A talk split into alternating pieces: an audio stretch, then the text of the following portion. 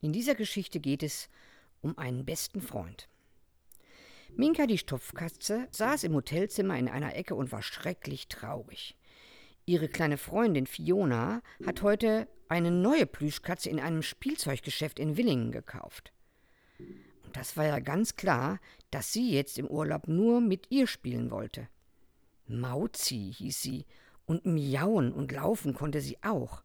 Da konnte Minka nicht mithalten. Ach, wenn es doch wieder so schön wäre wie früher, vor diesem schrecklichen Urlaub, seufzte sie.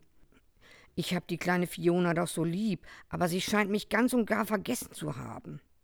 Als es dann Abend wurde, kam Fiona ins Hotelzimmer.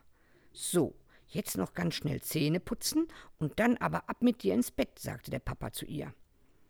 Also verschwanden die beiden im Bad und kamen erst nach einer Weile wieder. Schnurstracks krabbelte Fiona in ihr Urlaubsbettchen. Plötzlich sprang sie wieder heraus. Das hätte ich doch fast vergessen. Das Allerwichtigste, meine liebe Minka.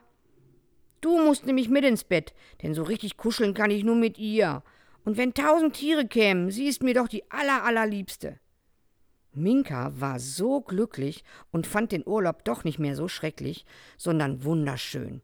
Mit einem Lächeln auf der Schnauze schlief sie ein. Hoffentlich habt ihr auch alle eure Lieblingskuscheltiere mitgebracht. Schlaft schön.